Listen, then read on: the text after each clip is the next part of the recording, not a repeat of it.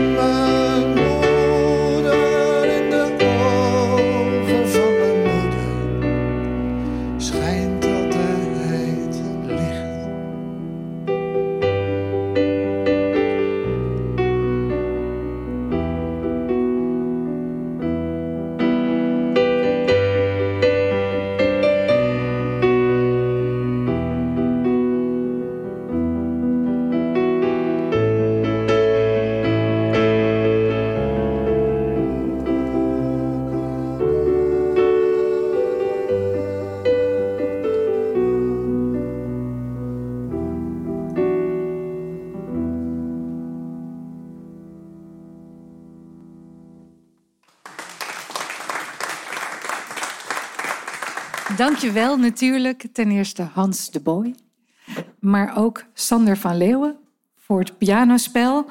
Eh, je bent een wonder van talent, want je bent niet alleen eh, pianist, begrijp ik, maar je bent ook de schrijver van dit boek over Hans de Boy. Welkom. Ehm, vanavond zijn we hier bij elkaar, een tafel vol. Ik stel jullie even in vogelvlucht voort voor Hans. Aukje Nauta is ehm, bijzonder hoogleraar organisatie, psychologie en schreef dit boek Nooit meer doen alsof. En ik dacht eerst, het gaat over schaamteloos leven, maar daar gaat het niet over. Het gaat over schaamtevrij leven. En het verschil tussen schaamteloos en schaamtevrij, daar gaan we het straks over hebben. En dan zit hier Claire van Megen, ja, vicevoorzitter van studentenvereniging Augustinus. Ehm, zij is vanavond mijn tafeldame, dus daar ben ik heel blij mee.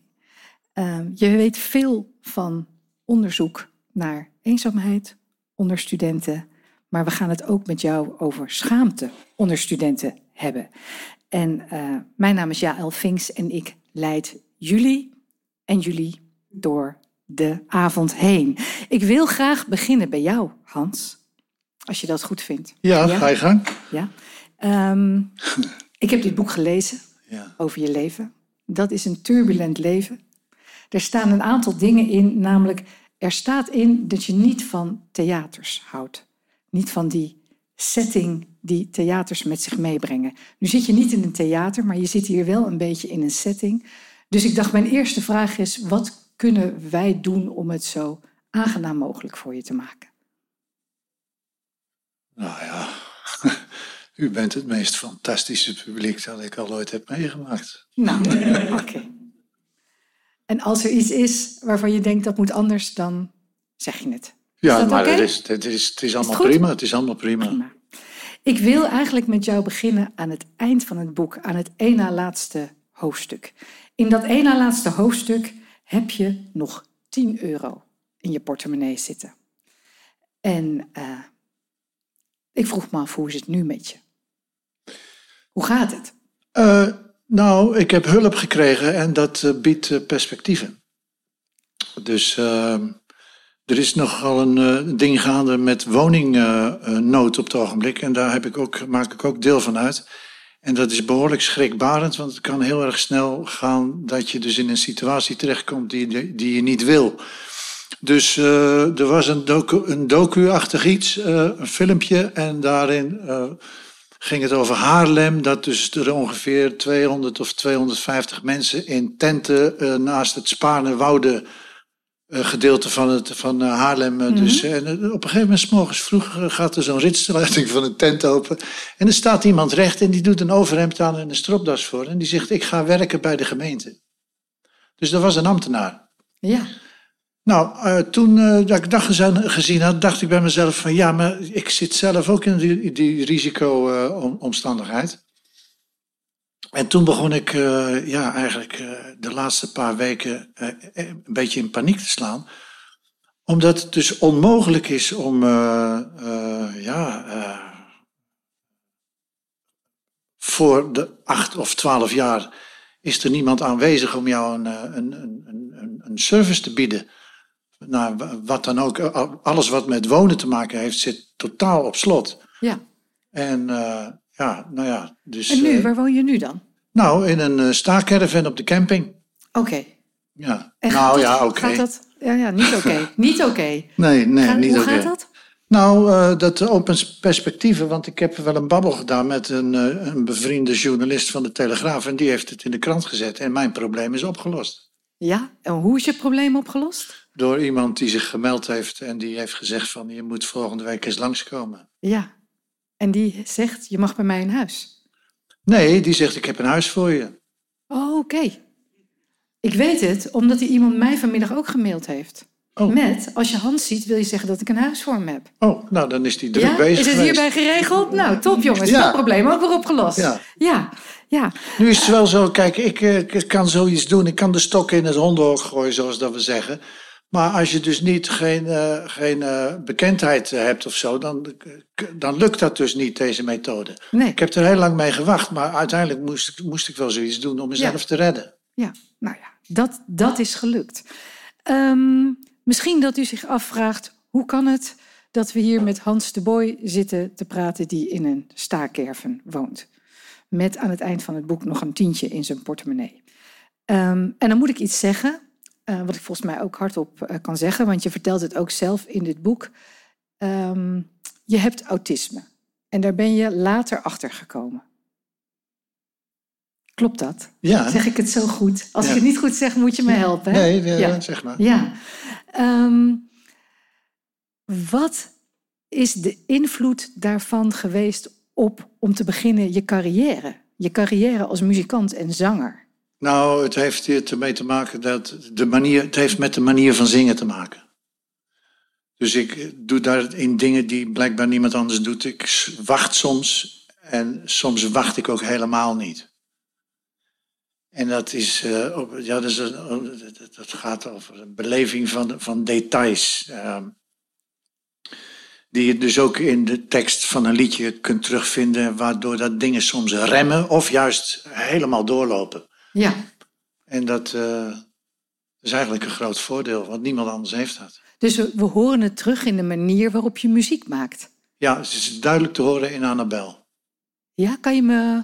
Je gaat er straks nog spelen, Annabel, voor ons, maar kan nou, je het met me... is, het is na de, na de, toon, na de, de, eh, eh, de tijd gezet. Ja, En dan begint hij, normaal gezien begint hij, taal, taal, maar dat- dat doe je dan niet. Dan doe je taal, taal, taal, taal. En dat is eigenlijk heel onlogisch. ja. Net zoals autisme ook een beetje onlogisch is. Wil je dat zeggen? Nou ja, ik bedoel, er is geen medicijn, dat is een groot voordeel. En waarom is dat een voordeel? Nou, dan kun je tenminste geen slachtoffer worden van die industrie. Oké, oké, oké. Heeft het je, eh, behalve dat het je in je muziek maken beïnvloedt, heeft het je ook in alles wat daar omheen zit qua het leven als muzikant, en dan bedoel ik vooral ook het zaken doen, het zakelijke gebeuren, heeft het je daar ook geholpen of heeft het je daar juist in de weg gezeten? Mijn vader was een econoom en die zei altijd van geef maar hier zal ik wel tellen. Nou, dat heb ik geweten, want ik, ben dus, ik heb dus niet geteld, in heel mijn leven niet. En dat, maar van hem zijn ook de woorden van je bent een armoedzaaier. En dat is nog niet afgelopen. Dus dat duurt nu al een tijdje. Dat, eh, ik ben van de, van de, de houding, we zullen wel zien. Ja, Eh, alles is goed, alles mag. Maar je mag geen schuld hebben. Nou, dat is tot, tot de dag van vandaag goed gelukt. Ik heb wel geen geld, maar ik heb ook helemaal geen schuld. geen schuld. En het heeft je ver gebracht, lees ik in dit boek, want je bent zo ongeveer de halve wereld over, over geweest. Tot in Leiden. Tot in Leiden. Thailand, toch? Gewoond, Ja. geleefd, Ja, werk gehad, een fabriekje gehad in Zijde. ja. Waar ben je nog meer geweest? Antillen, 4,5 jaar. Ja, wat heb je daar gedaan? Gevaren op een. eh, eerst met een, eh, met een grote zeilboot. eh, Amerikanen rond het eiland gevaren. Aruba. En ook een maand of acht op de parasailingboot. Dus dan moet je die hele overweight mensen aan een parachute naar boven trekken. En ja, dat was geweldig. Dat was onvoorstelbaar. je bent ook nog tuinman geweest, toch? Op Malta? Ja, ja, ja, ja, ja. ja. Ja. Ja, broccoli en eh, een vriend, ja, die, die, die, die kweekt daar broccoli en tomaten en eh uien en knoflook. En eh, dat, is, ja, dat is fantastisch om te doen. Alleen dan moet je ermee akkoord zijn dat je niks meer verdient, maar je eet wel heel goed. Je eet de hele dag broccoli, ja, dat snap ik. Ehm, was dat. Kan je me vertellen hoe je het leven ooit voor je zag toen je begon met muziek maken? Ehm, het heeft te maken natuurlijk met bekendheid. de- dus dat je denkt dat je gelukkig gaat worden als je bekend bent. En? En dat is. Dat wil ik dan van jou Dat weten. is, dat, is, dat is gedeeltelijk waar natuurlijk. Omdat als je enige bekendheid, in wa- wat je ook doet, als je daar enige bekendheid in krijgt, dan, dan, dan, dan, eh, ja, dan, dan, kun, dan kun je verder evolueren. Dan kun je bijleren kun je ver, en, dan kun je. Dus eh, ja. Ja. Maar soms denk ik, als ik dit boek lees, denk ik, was je maar niet zo bekend geworden. Oh, maar ik zou alles geven om de anonimiteit weer in mijn armen te mogen sluiten. Ja, en wat houd je dan tegen? Nou ja, het bekend zijn. Kan jij nog, kan jij, word jij herkend op straat? Soms in de trein en zo. En dan? Nou, niks aan de hand. Geweldig. Vind ik hartstikke leuk. Maar je zou, tegelijkertijd zou je alles geven om terug te gaan in de anonimiteit. Ja, maar ja, op zo'n moment eh, kun je natuurlijk, bedoel, hè. Wat het leukste, bedoel, het leukste moment als zanger is eh, in Amsterdam geweest ooit en eh, over de grachten lopen en opeens in de verte zingt er iemand een liedje van me. En ik ga er naartoe en om, om die hoek en die staat op een ladder en die is op de tweede verdieping, is die daar de, de ramen aan het lappen en die zingt ik hou van alle vrouwen. Wauw. Ja?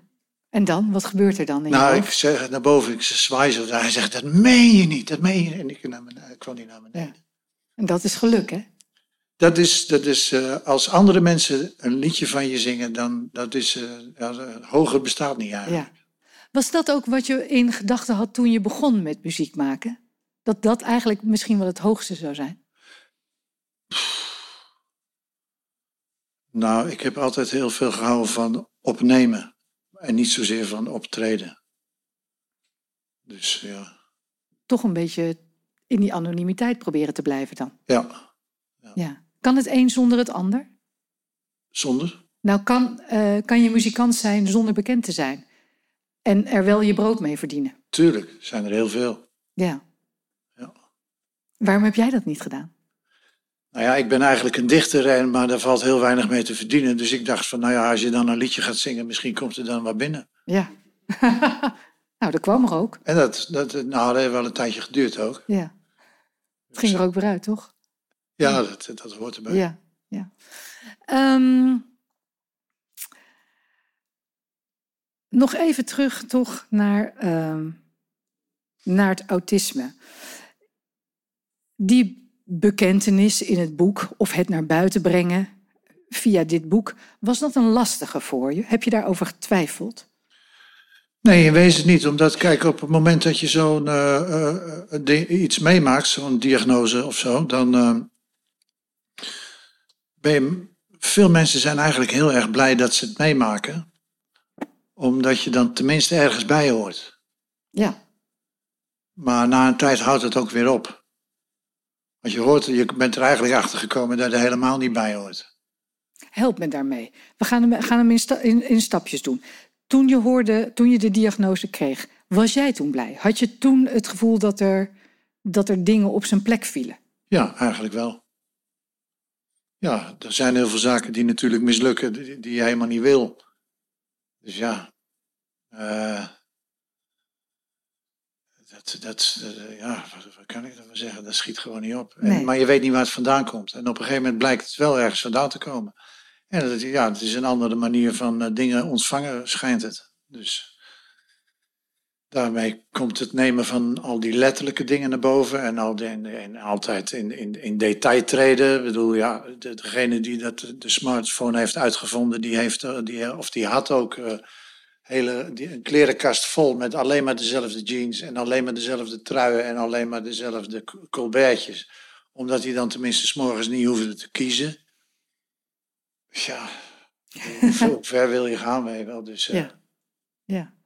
Had je toen, ehm, behalve het idee, er vallen nu wat dingen op zijn plekken, had je toen ook het idee dat je ergens bij hoorde? Ik weet niet, bij de autistenclub, om het maar even zo te noemen. Ik heb dat gedacht, maar die autisten die, die, die, die functioneren nogal op zichzelf. Ja. dus jij zoekt naar die club, maar die was er Ja, niet, die hè? is er helemaal niet, weet je. Nee. Nee. Nee. Ehm, nu kom ik op een vraag die ik eerst aan jou ga stellen, maar die ook een beetje voor Aukje is. eh, zometeen. Heb je, ehm, heb, je er, heb je je ooit voor, voor je diagnose geschaamd? nee. Nee, dus het was ook geen eh, moeite om het naar buiten te brengen via dit boek. Nee, maar ik was bijna dood en toen eh, zijn we dat boek begonnen.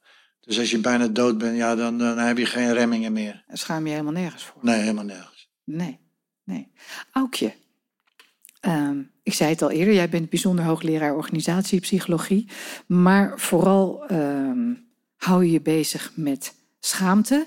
Dit boek is, wat je hebt geschreven, is een soort eh, combinatie van wetenschappelijk onderzoek en persoonlijk leven, je persoonlijke belevenissen eh, met schaamte. Ja. Ehm, ik, er zit ook een uh, tik ze- zelfhulpboek in, vond Ja, ik. Ja, ja, zeg ik dat allemaal Ja, goed? zeker. Ja, ja. Is wetenschap, zelfhulp en persoonlijke onthullingen. Ja. Ehm, een diagnose, zoals bijvoorbeeld autisme, is dat ehm, iets waar veel mensen zich voor schamen? Dat weet ik niet. Oké. Want zoveel, ja, ik heb voor mijn boek niet met eh, autisten gesproken. Wel weet ik dat ik eh, het boek van Sander van Leeuwen een schaamtevrij boek vind. Hè? In die Ja. zin van dat, ehm, eh, ja, dat, dat jij gewoon alles openlijk eh, vertelt. En schaamtevrij is dan wat anders dan schaamteloos. Want eh, Ja. schaamteloosheid is eigenlijk dat je een gebrek hebt aan empathie. En dat je lom bent en bot en grensoverschrijdend. Maar schaamtevrij is dat je de schaamte vrij laat, dat die er mag zijn. Hè? Dus dat je eigenlijk ja, gewoon helemaal geen gêne ervaart voordat je misschien geen perfect mens bent. Maar dat je gewoon alles vertelt zoals het is. Dat je dus niet doet alsof. En ik heb het idee dat jij, eh, dat, dat, ja, je bent gewoon een open boek. En eh, dus dat, dat vind ik eigenlijk eh, heel mooi. Misschien Ja. is wel een kenmerk van, ja, maar dat weet ik niet. Ik heb daar geen onderzoek naar gedaan. Dus dat- zou ik wel willen weten. Of je hebt empathie nodig om, om schaamte te kunnen ervaren. En er wordt van ja, mensen met een autistische stoornis wel eens gezegd dat ze wat minder empathisch zijn. Hè, dus dat zou een verklaring kunnen zijn. Eh, maar daarvoor zou ik echt de literatuur Ja. eh, nog nader moeten Wat bestuderen. denk jij, Hans? Dat wat? Nou ja, eh, wat Aukje zegt, een schaamtevrij boek. Je bent letterlijk bijna een open boek in dit verhaal over jouw leven. Ehm, heb je wel eens schaamte gevoeld? Nee. Nou, het lijkt me best prettig eigenlijk. Nou ja, het, ik bedoel, het is zoiets als, als liegen. Daar heeft geen zin. Ik bedoel, dat haalt je in. Dat weet iedereen. Oké. Werkt het Mhm. zo met schaamte? Haalt het je in? Ehm, ja, maar ik, maar ik vroeg me toch nog één, of, of het je inhaalt. Eh, Ja? ja? dat denk ik wel. Want heel veel mensen gaan op een ontzettend onhandige manier met schaamte om. Hè, je gaat, eh, en dat is eigenlijk fight or flight. Hè. Dus je, of je gaat vluchten, je verbergt jezelf en eh, je bent er even niet. Of je, denkt, eh, of je gaat van je afbijten. Je, je legt alles buiten jezelf en je gaat eh, vechten. Eh, en, en dus de schaamtevrije eh, actieradius is, is dat je de schaamte gewoon benoemt en denkt: hé, hey, wat betekent dat eigenlijk? Ik heb een soort ja, verlangen naar beter te zijn en ja, laat ik daar werk van maken of laat ik gewoon accepteren dat ik, dat ik ben zoals ik ben. En dat lucht vaak ontzettend op. Maar ja, al, ik, ik heb eigenlijk ook toch een vraag aan, aan ja, jou. tuurlijk. Ga je gang. Ja, ik- want zeker. Ik, ik ehm, eh, vroeg namelijk van tevoren van, goh, eh, wat vond jij van het boek en heb je het gelezen? En, en toen zei je, nee, ik, ik heb het boek niet gelezen. En, en dus vroeg ik me toch af, is dat gewoon eh, dan uit schaamte of, of uit eh, of, of desinteresse? Wat is dat? Nou, anders waren we in de problemen gekomen. Anders had ik toch bij iedere, op iedere bladzijde vijf opmerkingen. Ja, ja. ja. Dus En, eh, eh, kon ik- liefde voor Sander. Da- Daar kon ik hem niet aan doen. Dat dat dat ging niet. Dat ging niet niet. aandoen. Nee, ik bedoel, dan, eh, dan eh, altijd dat wegen, weet je wel. Dus dan een beetje, oeh, een beetje, oeh. Nee, dat Ja, maar heel veel mensen die zouden echt doodsbang... Ik bedoel, ik heb dat zelf ook gehad toen mijn boek uitkwam. Want ik- ja, ik schrijf daarin onder andere ook... doe ik wat onthullingen over eh, eh, ja, mijn... eh, Over je liefdesleven. Gemankeerde liefdesleven. en, eh, en ik weet dat het net uit was. En toen heb ik vier nachten niet geslapen. Uit angst dat ik... eh, nou, nu krijg ik nooit meer eh, leuk, eh, leuk werk. Want iedereen die loopt met een boog om me heen. Maar goed, ik kwam er al achter dat mensen eigenlijk helemaal geen, geen interesse hebben voor andere mensen. Het kan mensen eigenlijk heel- helemaal niks Helemaal schelen. schelen. En dat is eigenlijk weer des te meer bewijs voor dat je eigenlijk heel makkelijk schaamtevrij kunt Ja. zijn. Eh, want ja, eh, ja, ik leef nog. Ja. En ja. dat, dat geldt voor jou ook. Ik ben Oh. wel benieuwd. Heb je wakker gelegen, Hans, toen het boek uitkwam? Nee. Nou. Nee, dat, dat voelde goed van begin tot einde. Ja. Heb je er reacties op gekregen? Mensen Ja. spreken mensen je erop aan. Ja, zei ze, ja, ja. Wat zeggen ze dan? Alleen maar lieve dingen. Echt waar? Ja. Nou, dat is top. Nou ja, het is, het is het, ik bedoel, we leven toch in een leugenachtige wereld, dus niet liegen is vrij uniek. Wacht even, daar moet ik even over nadenken. Even. Niet liegen is vrij. Dus jij denkt, de- is het zo dat je denkt dat die mensen lieve dingen zeggen, maar het niet menen? Begrijp ik het dan Nou, daar goed? loopt de wereld vol van, zo te zien. Oké, dus als ze iets aardigs over je boek zeggen, dan denk jij. Zal. Nou ja, die komen allemaal met van die anekdotes die dat ze dan heel erg leuk vinden. Hmm. En eh, ja, daar zit, er zit natuurlijk nogal wat humor in. Ja, dat is goed gedaan door Sander. Mhm. Ja, Dat is ook heel erg. Ja. Het, is, het is niet altijd even leuk. Het leven pakt niet altijd even goed uit. Maar het is, het, het, het is een heel vrolijk geheel van gemaakt in het boek. Ja. Ja. Oké. Had een vraag eigenlijk aan jullie allebei. Ehm, want, nou, Hans, jij leeft dus eigenlijk schaamtevrij. En jij schrijft in je boek over bepaalde delen waarin je langzamerhand schaamtevrij wordt. Ehm, ik merk dat schaamte, schaamte in de studentenwereld een heel groot onderwerp is. En dat er heel veel mensen daarop vastlopen. En ook vooral bij het punt van hulp zoeken, mentale hulp zoeken. Dat daar heel veel schaamte op hangt.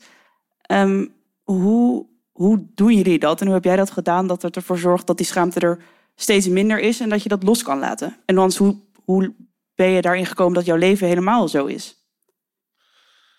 Door de boeddhisten, omdat die dus, eh, die hebben weinig eh, schuld in zich. En eh, die, die, die, die, eh, die snappen heel goed dat als je iemand vermoordt, dan eh, heb je dat karma, loop je je leven lang mee rond. Dus die snappen dat wel. En die doen dat dus ook gezien eh, eigenlijk vrij weinig. Omdat ze die, ja. Dus eh, ja, en wij, wij, wij hebben alleen maar schuld hier. Ik bedoel, oftewel is het aan je moeder, oftewel aan de bank. Ja, Ja. schiet, het schiet en niet zij- op natuurlijk, want Nee. die, die, die, die lossen allebei niet. Nee, zeker niet. Nee. Zeker niet. En zij kunnen heel goed zijn met wat is. Gewoon zijn met wat is. Toch in het, in het moment eh accepteren. En dan, dan kun je veel beter, eh, heb je veel meer zelfacceptatie. Maar onder jouw vraag lag wel een aanname dat ik steeds minder schaamte zou hebben. En dat is helaas niet het geval. Dus ik, ik denk dat ik het gewoon echt nooit meer kwijtraak. Er is wel onderzoek naar gedaan. Hè? Dus schaamte heb je eigenlijk het meest eh, eh, als je puber bent en eh, ja, als jonge twintiger. Hè? Dus vandaar ook dat het bij studenten meer speelt dan bij eh, vijftigers. En, dus, en, en dus naarmate je ouder wordt heb je minder schaamte. Het is eigenlijk op zijn dieptepunt zo rond je zestigste. En daarna gaan we ons weer meer schamen. Want ja, dan eh, treden natuurlijk de, de, de beperkingen... Hè, dat je een leesbril op moet of rimpels krijgt eh, weer, weer in werking. En ja, dat vinden we niet leuk, dat we achteruit gaan. Ja. Maar waarom vertelde ik dit eigenlijk? Dat weet ik De eigenlijk niet. vraag was, Ja. hoe ben je je schaamte Ja, kwijtgeraakt? ja nee, die ben Maar ik die dus ben je dus kwijt. niet nee, maar ik- koester hem ook echt. Ja. Dus dat, dat, dat, is, dat is gewoon echt zo ontzettend fijn. Hè? Dus dat op het moment dat je een blunder maakt, dat je dan niet hoeft te verhullen, maar dat je gewoon kunt zeggen van, oh, ik schaam me. En ik vind eigenlijk dat meer mensen dat zouden moeten doen. Want nu ook, nou ja, waar, een thema waar ik nu heel erg in geïnteresseerd ben, is toch ja, grensoverschrijdend gedrag, of dat nu seksueel is of anderszins. En eh, ja, daar zie je toch heel vaak dat ehm, eh, ja, eh, daders, maar ook slachtoffers, de oorzaak van alles buiten zichzelf leg- leggen. Terwijl als je naar jezelf kijkt en denkt van, "Ha, ik ben niet wie ik eigenlijk wil zijn, want dat is een definitie van schaamte, ja, dan heb je veel meer ja, mogelijkheden om, om, om te handelen dan wanneer je net doet alsof die schaamte er niet is. Ehm, Hans, voordat we ook hier verder gaan, zou ik je willen vragen om nog een liedje te spelen.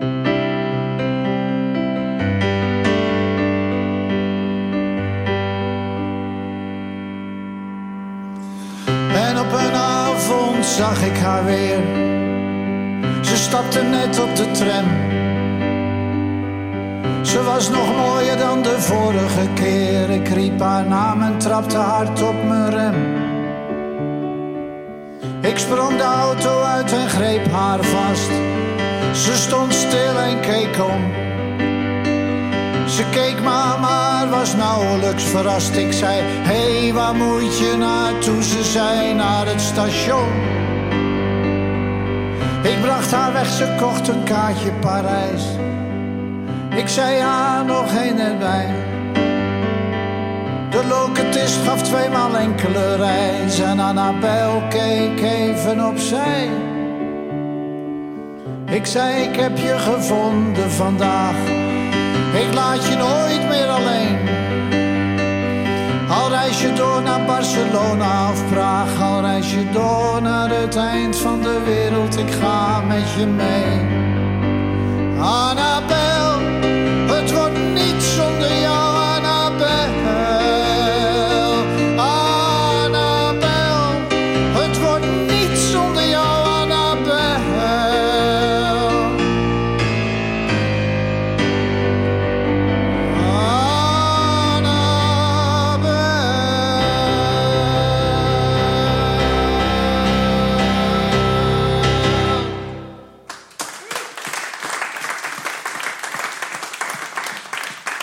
Dank, dank. Ik wil het met je hebben over, over je roem. En daar hebben we het al een beetje over gehad net. Ehm, is Annabel je grootste hit? Beschouw je dat zelf als je grootste hit? Of zijn er andere nummers die je meer als hit beschouwt? Nee, dat is wel eh, Annabel. Ja, Ja. ja ben je er blij mee? Ja. Oké. ja. Ja. Ehm, had je gedacht dat het nummer zo groot zou worden toen je het schreef? Nee, maar ik heb het niet geschreven. Oh nee, dat is waar. Nee, het was eh, Herman Pieter de Boer. Herman Pieter heeft eh, twee Ja. fantastische liedjes geschreven op vier jaar tijd. Dat is Laat me van eh, Shafi en, en Annabel. En toen was hij heel erg verliefd op eh, Lenny Koer.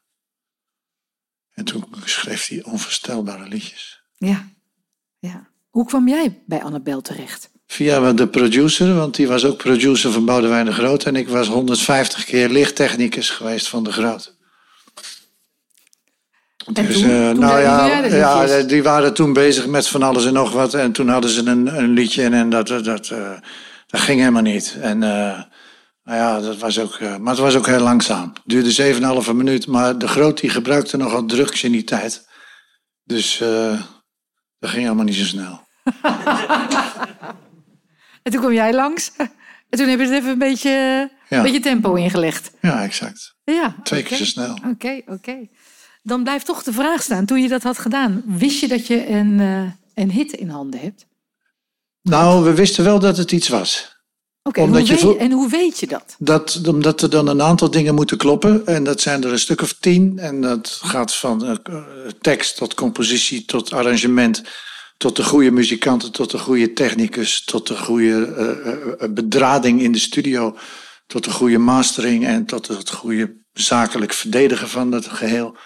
Je voelt soms, denk je van nou, dit gaat, dit gaat echt die kant uit. En dan is, komt er toch nog een saxofonist.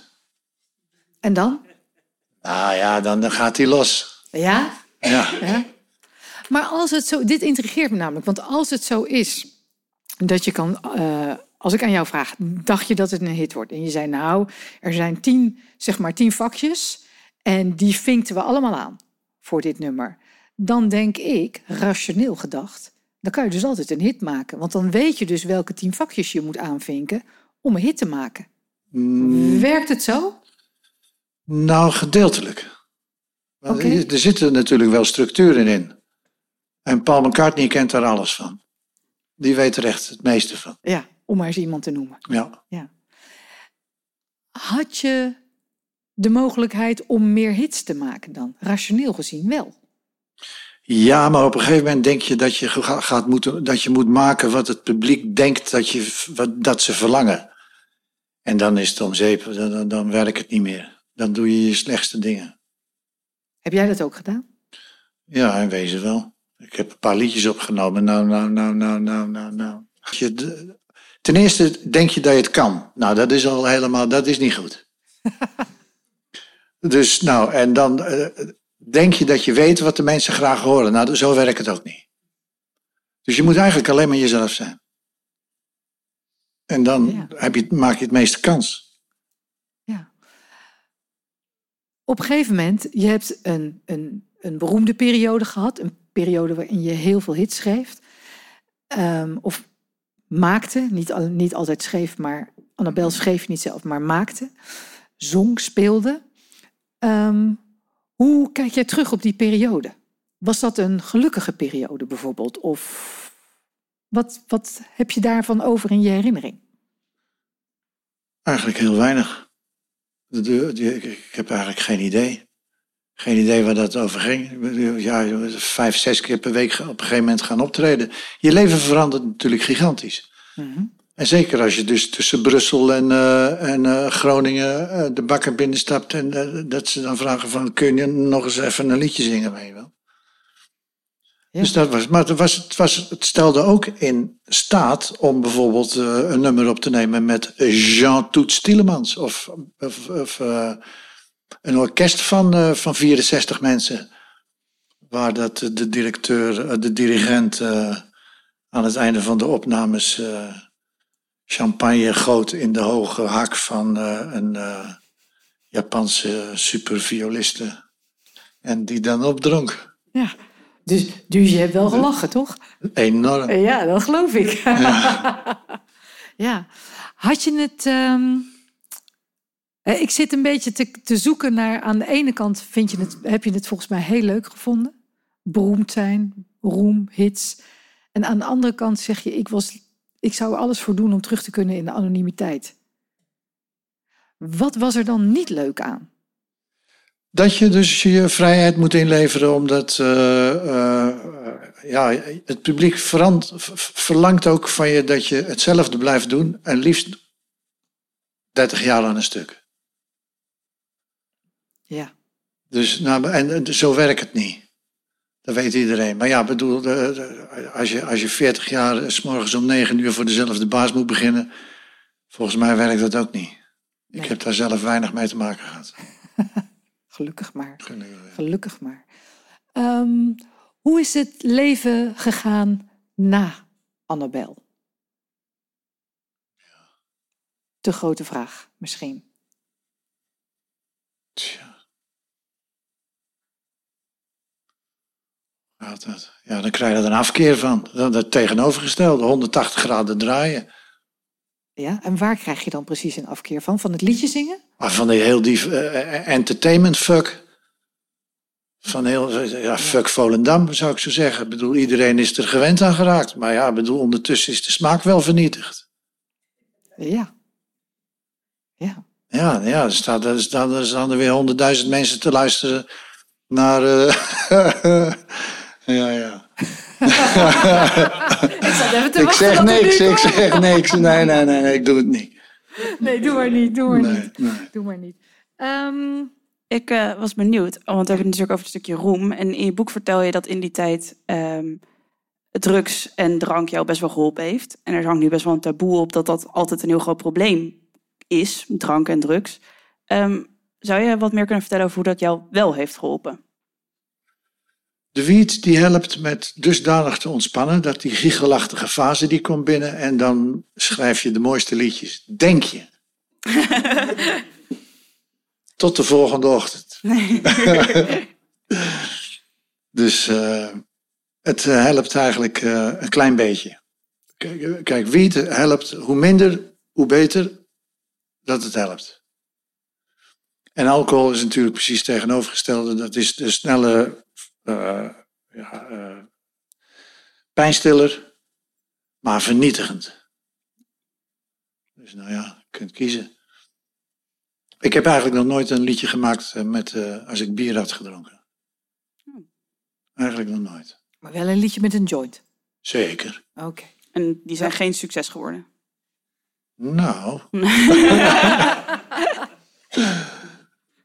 ja. Welke? Of is dat een geheim? Nou, dat is kijk, is- eigenlijk allemaal. Ja. Ik zie toch iets enige chaîne.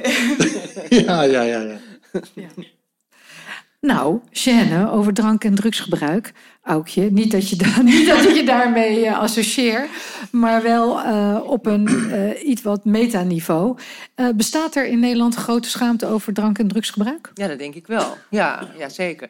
Ik heb ook een, ehm, eh, maar dan ook in relatie tot de werkvloer, heb ik een keertje op, op LinkedIn een peiling gedaan. Zo van waar kunnen mensen nou openlijk over praten op de werkvloer? Eh, en dat ging van eh, eh, of je wel of niet de mantelzorg verleent thuis. En, of, of voor, hè, dus je zorgt voor je zieke kind of je zieke moeder. Of dat je te druk hebt. Hè, allemaal dingen die je wel of niet openlijk durft te zeggen op de werkvloer. En dan als het om zoiets als hoge werkdruk ging, dan durfde maar 50% dat te zeggen. Mantelzorg wel 75%. Maar ver- verslaving aan alcohol en, drugs of, of geldproblemen, dan durft maar 4 of 7 procent dat eh, te zeggen. En dus het is ontzettend moeilijk om het bespreekbaar te maken. En ja, er rust een ja, groot taboe op. Maar ik durf ook wel te zeggen dat eigenlijk ja, verslavingsproblemen heel erg veel te maken hebben ook eh, met schaamte en eenzaamheid. Ja. Ja, Ik denk dat het bij de studentenwereld ook wel heel erg is hoor. Wordt, zoveel, wordt echt wel veel gedronken.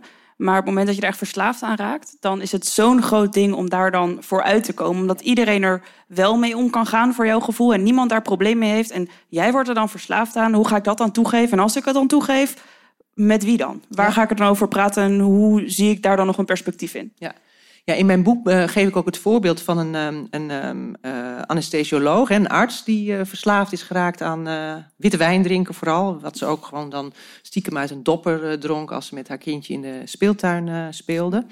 En ehm, ja, op een gegeven moment dan ruiken haar collega's dat op haar adem. En eh, ja, dan gaat de manager met haar praten. Maar dat gebeurt ook weer zo ontzettend onhandig en schaamtevol. Want hij zegt van ja, ze zeggen dat je drinkt. En eh, dus sp- spreek ik nu maar met je af dat je elke drie weken lang elke ochtend je bloed moet testen op eh, alcohol. En eh, als het een keertje te hoog is, dan eh, ja, word je op non- non-actief gesteld. Nou, dat gebeurt natuurlijk binnen de kortste keren. Dus dat, dat is niet alleen schaamte bij haar, omdat ze dan ontmaskerd is en even niet meer kan werken. Maar eigenlijk ook schaamte bij de manager, omdat hij niet openlijk durft. ja, dat, dat openhartige met haar durft te bespreken. En uiteindelijk is zij daar de, de, de sigaar, want ze wordt op non-actief gesteld in plaats van ziek gemeld. Eh, ja, waardoor, het, waardoor ze door een veel dieper dal gaat dan wanneer ze echt door haar manager geholpen wordt. Maar hoe had het dan gemoeten? Als dit het voorbeeld is van hoe het niet moet, hoe had jij dan graag gezien dat het wel was gegaan? Nou ja, dat, hij- dat, hij, niet, niet, dat dit, hij dit niet voor de bühne deed, eh, maar dat hij met haar het gesprek aan was gegaan. Zo van, goh, ja, eh, ja het gaat nu helemaal mis. En, en hoe kan ik je helpen? Wat heb je nodig? Heb je ja, een, eh, eh, een, een, een coach nodig of een therapeut of wat dan ook? Maar niet als een strafmaatregel, want daarmee eh, doe je het af als eh, ja, stout en fout, terwijl verslaving is een ziekte. Ik denk ook als je bij vrienden in de studentenwereld ziet van... hé, hey, ehm, ik zie dat jij veel meer dr- drank of drugs gebruikt dan de meeste mensen om ons heen. Dat je dan veel beter tegen iemand de volgende dag kan zeggen... hey, hoe gaat het nou echt met je? In plaats van, jij drinkt de volgende dag niet meer mee... kijken of je het een dagje kan. Dat is natuurlijk een hele andere houding en veel meer Ja. oplossingsgericht. Ja, exact. Dat Ja. is precies waar het om gaat. Hoe gaat het echt met je? Ja. Want we, we, we hebben vaak ja, een beetje ja, oppervlakkig contact met elkaar. Terwijl iedereen snakt naar verbinding, erkenning, eh, dat je gezien wordt. En ja, juist daarom is het ook zo goed om af en toe eens over je schaamtes te praten. En bijvoorbeeld een oefening die ik eh, wel eens doe als ik eh, ga eens een lezing of een groepssessie eh, geef. Ja, dan laat ik mens- mensen vijf minuten praten over de laatste keer dat ze tegenover iemand hebt gehu- hebben gehuild. En dat is ja niet. niet ja, en, dus, en, en, van, en dan daarna vraag ik van hoe was het om, om zo'n gesprek te voeren? Hè, wat dacht je op het moment dat ik de opdracht gaf en wat denk je nu? En dan vooraf, en het blijkt ook uit wetenschappelijk onderzoek, eh, denkt men, oh, dat is awkward, ongemakkelijk, schaamtevol en totaal niet verbindend. En achteraf blijkt precies het tegenovergestelde. Het is niet schaamtevol, het is verbindend en mensen worden er ook nog eens hartstikke gelukkig van. En, dus en dit is ook gewoon één vraag uit de 36 vragen van Arthur Aaron. Hè, die heeft allemaal vragen bedacht. Dat als je die met elkaar bespreekt, die zijn allemaal een beetje gênant. Maar daarna ben je verliefd op elkaar. Ja, En de liefde, dat is ons volgende dacht onderwerp. ik maak even een brug. Ja, maar voordat we over de liefde gaan eh, praten, wil Hans vragen om nog een liedje te spelen. Mooier volgens mij.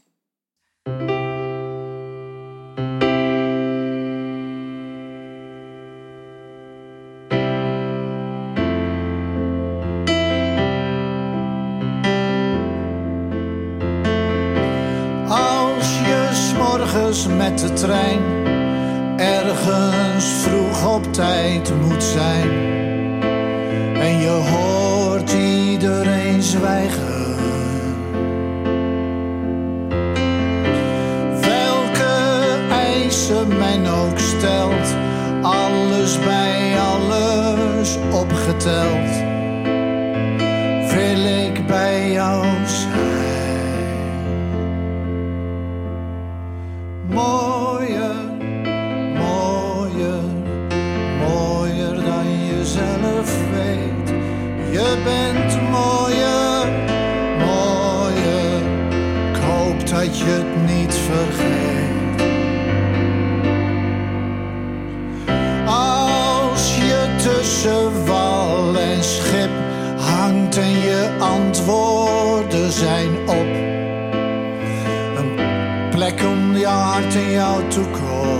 Er is een plek in jouw noodzaak, in je vertrouwen ver weg, dichtbij om van te houden. Het lijkt wel een openbaar geheim. Mooier, mooier, mooier dan je zelf weet. Je bent mooier.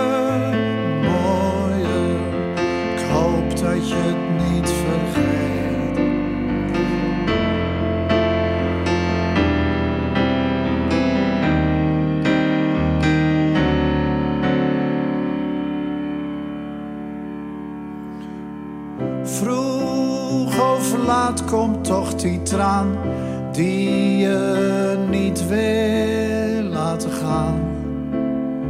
Een plek in jouw hart, in jouw toekomst. Er is een plek in jouw noodzaak, in je vertrouwen ver weg dichtbij om van te houden. Het lijkt wel een openbaar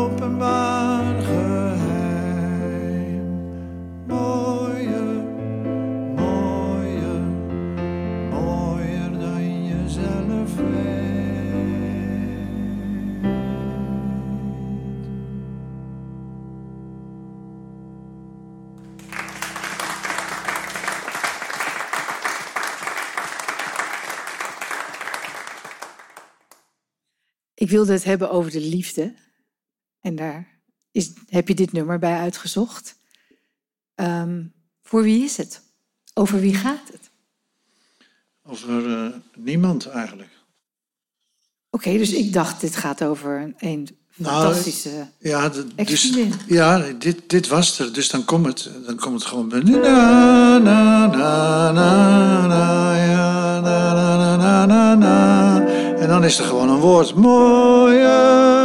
Da, da, da, da, da. Maar ik heb negen maanden over dit liedje gedaan. Is dat lang of is dat kort? Ik heb geen dat idee. Is, ik heb nog nooit zo lang, negen maanden. Halleluja. Ja, ja ik weet, misschien doe je normaal niet wel een jaar over een liedje. Ik heb geen idee. Maar, dus, nou ja, maar het is wel een schoontje. Ja. Waarom duurde het zo lang? Geen idee.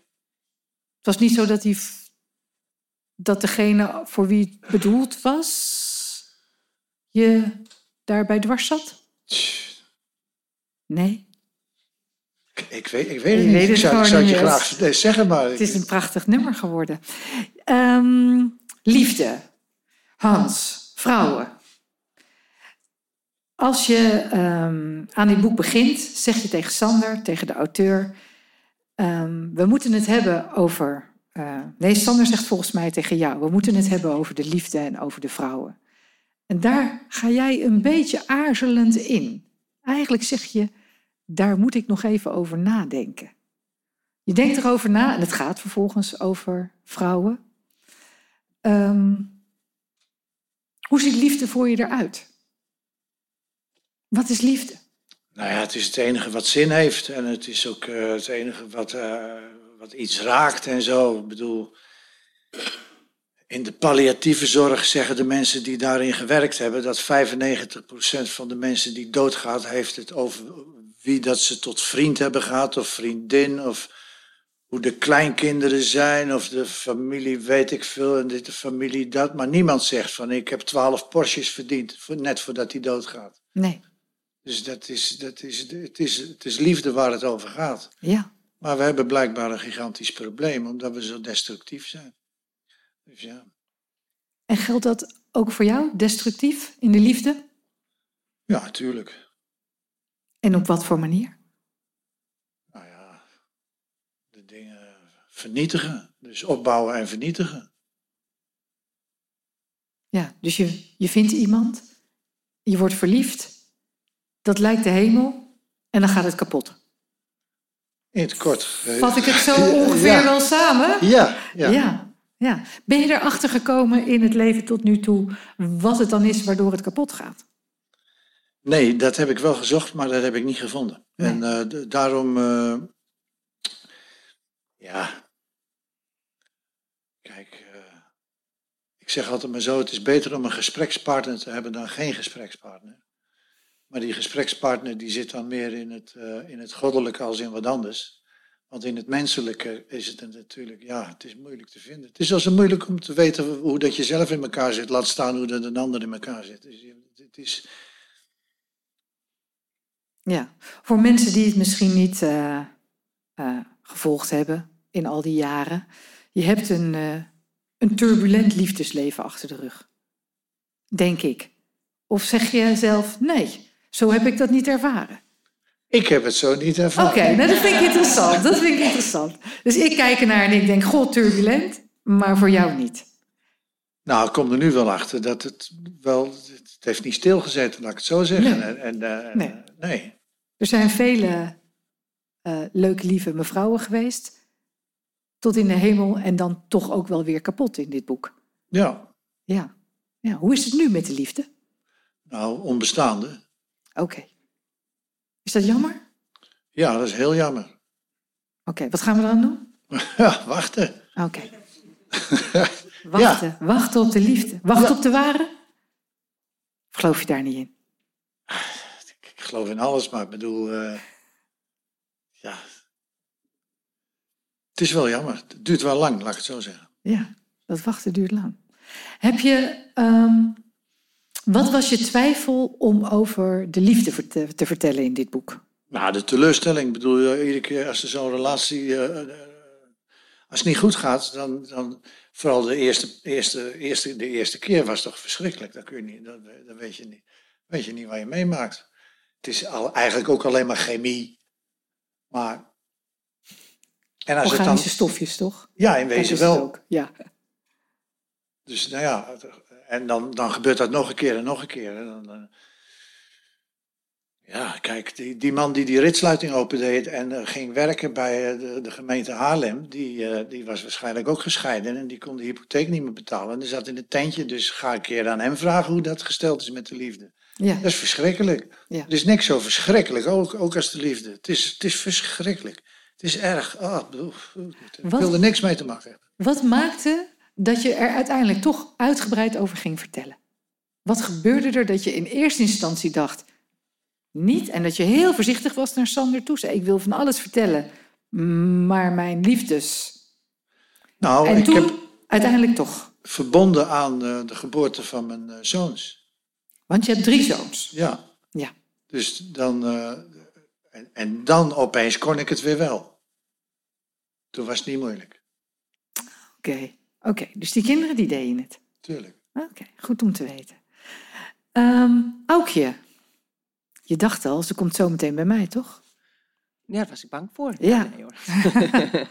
Want uh, ik zei het al in het begin, het boek over uh, schaamte, denk je schaamte om en maak het je kracht, is gebaseerd op uh, wetenschappelijk onderzoek, mm -hmm. persoonlijke ervaringen en ehm, vol tips, of thans tips, heeft ook iets van een zelf, zelfhulpboek. De persoonlijke ervaringen in dit boek gaan vooral over je liefdesleven. Ja. Waarom heb je besloten het daarover te hebben? Uh, Waarom om, moest dat erin? Ja, omdat ik daar gefrustreerd over was. En ik, ik, had, ook, ik had ook echt last van singleschaamte en eenzaamheidsschaamte. En, uh, en ja, toen ik, vertel, hoe, ziet je, hoe zag je persoonlijke situatie eruit aan het begin van dit boek? Nou ja, toen, uh, ja, toen dreigde ik bijna 50 te worden. Dat ben ik nu ook al lang. Hè. Ik word al bijna 56. Uh, maar toen was ik single en daar was ik gefrustreerd over. Ook omdat ik toen eigenlijk wel heel erg verliefd was op een man. En het was ook wel wederzijds. Alleen het was volstrekt platonisch. En hij was ook super eerlijk. Er zijn echt, Hans, heel veel eerlijke mensen die gewoon nooit liegen. En hij, hij, hij ook niet. Maar ja, we, we, hadden gewoon al, nou ja, anderhalf jaar een platonische relatie. En ik was er gefrustreerd over. En ik dacht, kan je ook op zoek gaan naar andersoortige liefdes? Hè? Dat je niet per se één iemand hebt waar je helemaal op stort, maar ja, eh, een possie. Hè? Gewoon een soort van netwerk van vrienden en relaties. En uh, ja, mensen, sommige mensen heb je seks mee en andere niet. En, hè, dus dat je op die manier ja, je toch niet eenzaam hoeft te, te voelen. Dus toen ik dat bedacht, dacht ik van, goh, dan ga ik een soort van ja, first-person action research naar doen. ik ga een soort van wetenschappelijk onderzoek doen naar hoe, hoe mijn liefdesleven uh, er ook uit kan zien. En uh, toen heb ik eerst uh, 15 vrienden geïnterviewd over, ja, 15, vrouwen en mannen. De, gewoon over onze vriendschap. van wat vinden we eigenlijk van elkaar? Dat soort gesprekken voer je eigenlijk nooit met vrienden. Maar het is een ontzettend leuke manier om, om erachter te komen van hoe zit dat eigenlijk.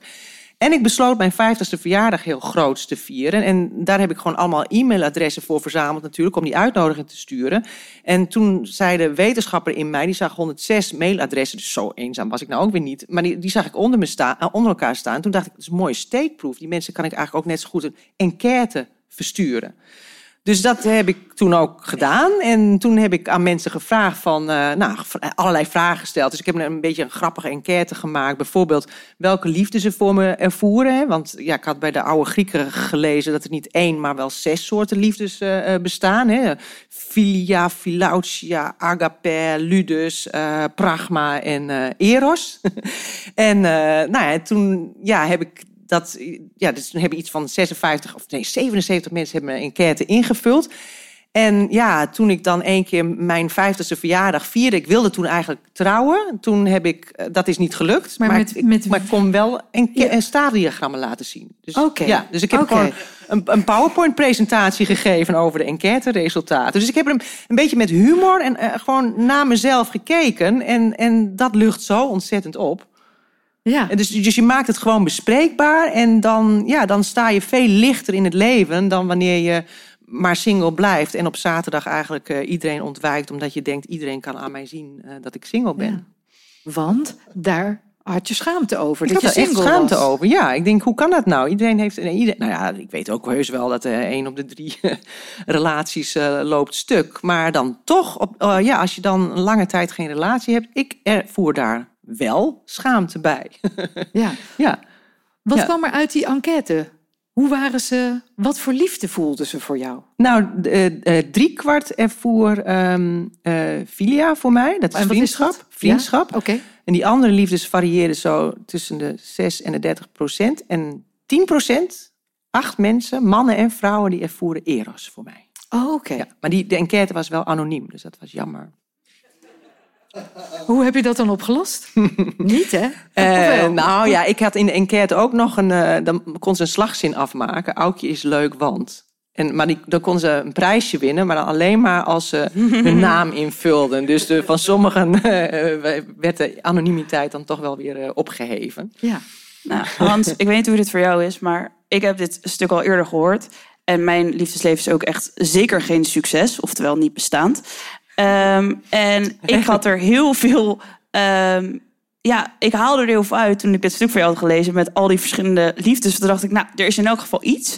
En jij zegt ook dat je het heel jammer vindt dat je liefdesleven niet bestaat. Maar kijk eens naar deze termen, want het kan je heel veel bieden. Tenminste, mij heeft het veel geboden.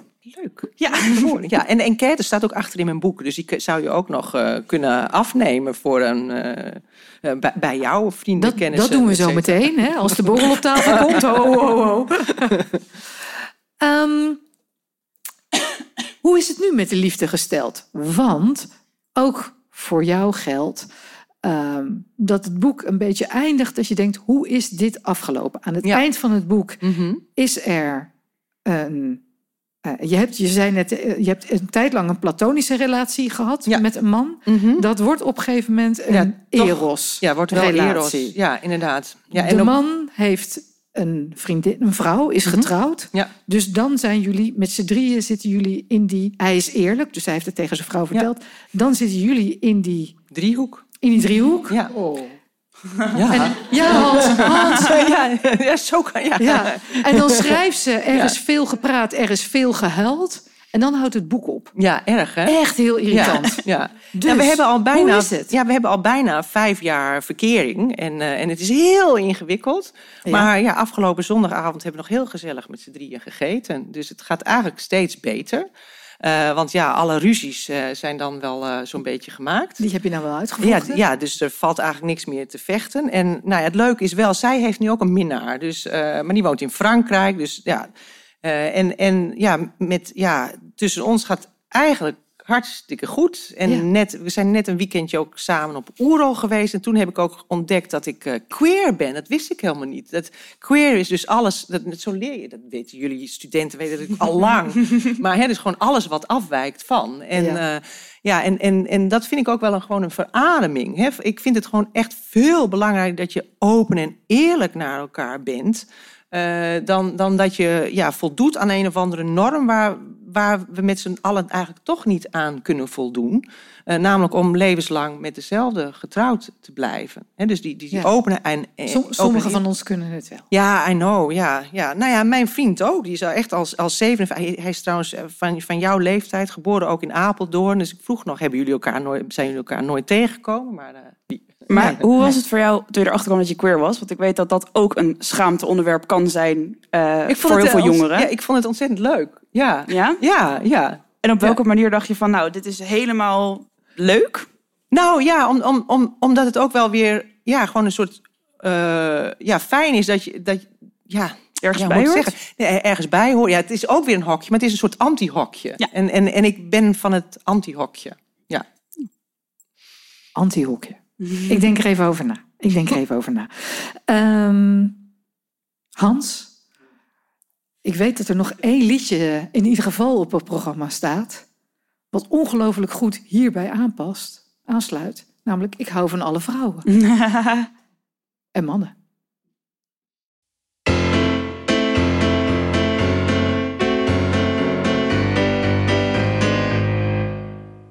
Ik hou van alle vrouwen, mijn hart is veel te groot. Ja, mijn hart is veel te groot. Daar ben ik mee geboren en daar ga ik ook mee dood. Ja, daar ga ik ook mee dood. Ik hou van alle vrouwen, dat is een groot verdriet. Ja, dat is een groot verdriet. Met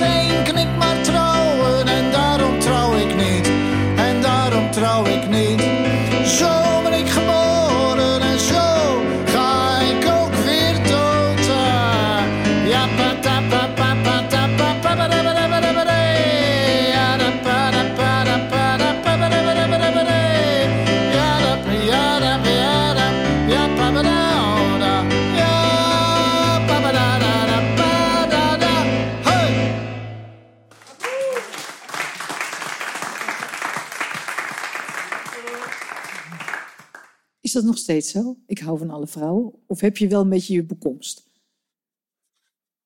Nou ja, kijk, als je, als je 27 bent, dan ziet het er anders uit. Die vrouw, ja. Die ook, ja.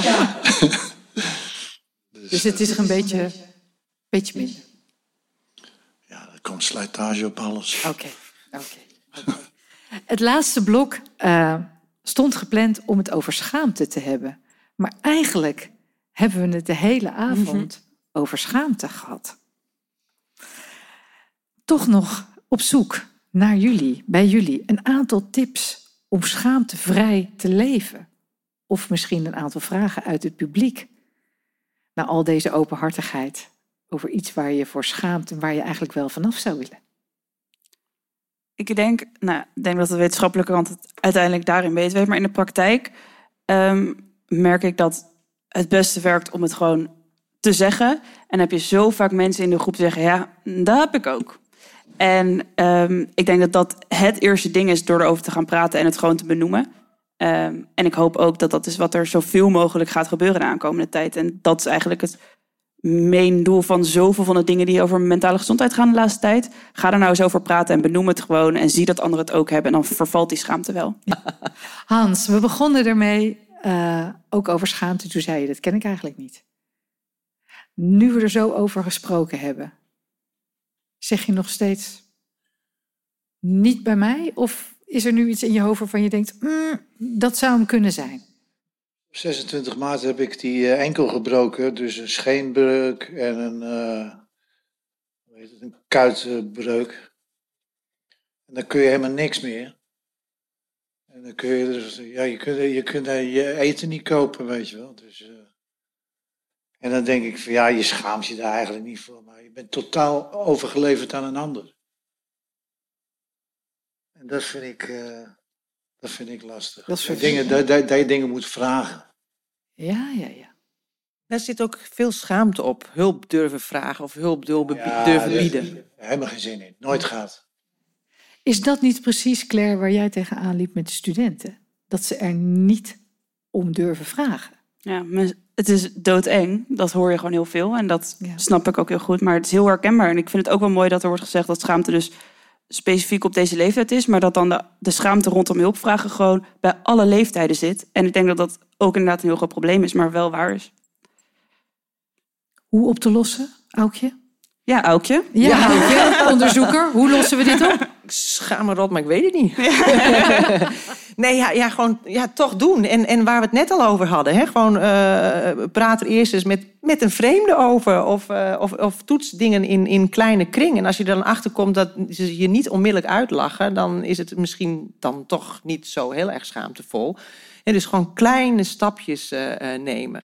Ik merk dat ook wel met dat mensen denken, als je dan het hebt over psychologische hulp zoeken, alsof het iemand echt zoveel uitmaakt of jij wel of niet naar een psycholoog gaat. Maar toch zijn mensen dan zo bang om dat te gaan vertellen. Terwijl ja, eigenlijk vind ik het niet heel interessant of jij dat doet. Ik vind het super fijn voor je, maar Ja. en Ja. ik denk dat die angst dat dat iemand heel erg daarmee bezig is, dat is gewoon niet helemaal waar. Precies. Nou ja, in, in die zin zou het wel mooi zijn als er cijfers komen over ja, eh, hoeveel mensen gaan er naar een psycholoog. Ik weet bijvoorbeeld van dat volgens mij leidt iets van 30, 40 procent heeft, heeft, heeft een psychische stoornis. Dus het is eigenlijk heel normaal om psychisch gestoord te zijn. Eh, eh, en, en als we allemaal ja, meer weten van elkaar, van zoveel gaan naar een therapeut, zoveel, nou ja. leiden aan. Nee, dus dan, dan kan dat weer heel erg verlichtend zijn in dat je eigenlijk heel normaal bent in je abnormaliteit. Dus daar streven we naar. Normaal in je abnormaliteit. Dat is mooi, hè? Nou, Hans? we kunnen. Kennen jullie wel mee, hè? Ja, ja, niet gehoord, Ja, hè? toch? Dan het verzoek. Ik weet dat we maar, maar vier liedjes hadden afgesproken. Maar ik zou eigenlijk heel graag nog een liedje willen horen. Kan dat of niet? Je mag nee zeggen. Nou, ik zit hier met. eh, Dat heb ik er ook wel aan. Dus we gaan er nog eentje opnemen. En die heet Duizend jaar eenzaamheid.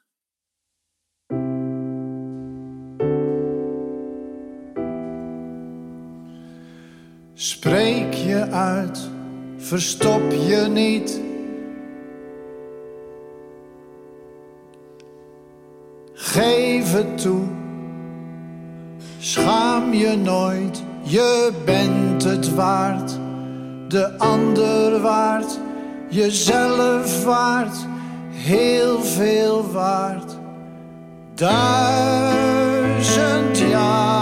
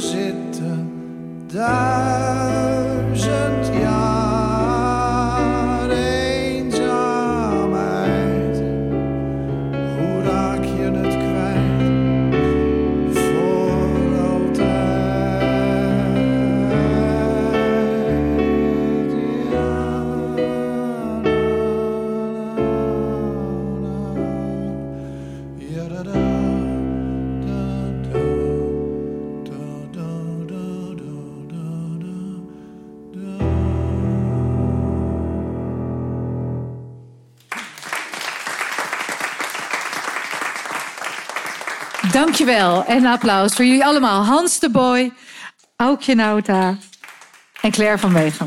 Dank jullie wel en tot de volgende keer.